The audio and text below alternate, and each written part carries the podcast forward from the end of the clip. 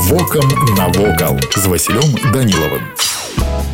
Вітаю вас, паважаныя сябры. У 1869 годзе чыгунка звязала Брэст з Варшавай, праз два гады з Масквой. У 1883-86 годах па праекце Барыса Лорберга ў Брэсце быў узведзены новы чыгуначны вакзал. Яго адкрыццё праходзіла ў прысутнасці імператара Александра Трэцяга. Архітэктура будынка насіла пячатку рускай псеўдаготыкі, папулярнай у канцы 19-го, пачатку 20-го стагоддзяў. А плошча дасягнула 4417 квадратных метраў. Першых пасажыраў новы вакзал прыняў 28 траўня 1886 года. У часы Расійскай імперыі сюды прыбывалі цягнікі з Парыжа і Берліна, таму Брэсцкі вакзал быў узорна паказальным. Ён мог пахваліцца паркетнымі падлогамі і вадзяным ацяпленнем. А ў 1888 годзе упершыню на чыгуначным транспарце вялізныя краіны тут выкарыстоўвалі электрычнае асвятленне залаў і перонаў. У 1929 будынак набыў барочныя рысы, а пасажыры дадатковыя выгоды: рэстаран, буфет, багажнае аддзяленне і фантан у цэнтры залы чакання. У чэрвені 1941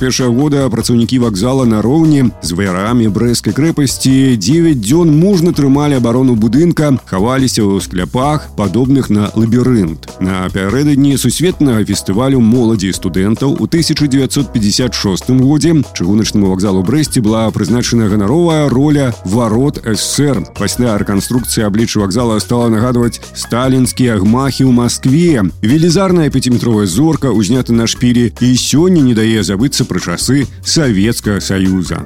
Вось і ўсё, што хацеў вам сёння паведаміць, а далей глядзіце самі. Вокам навокал.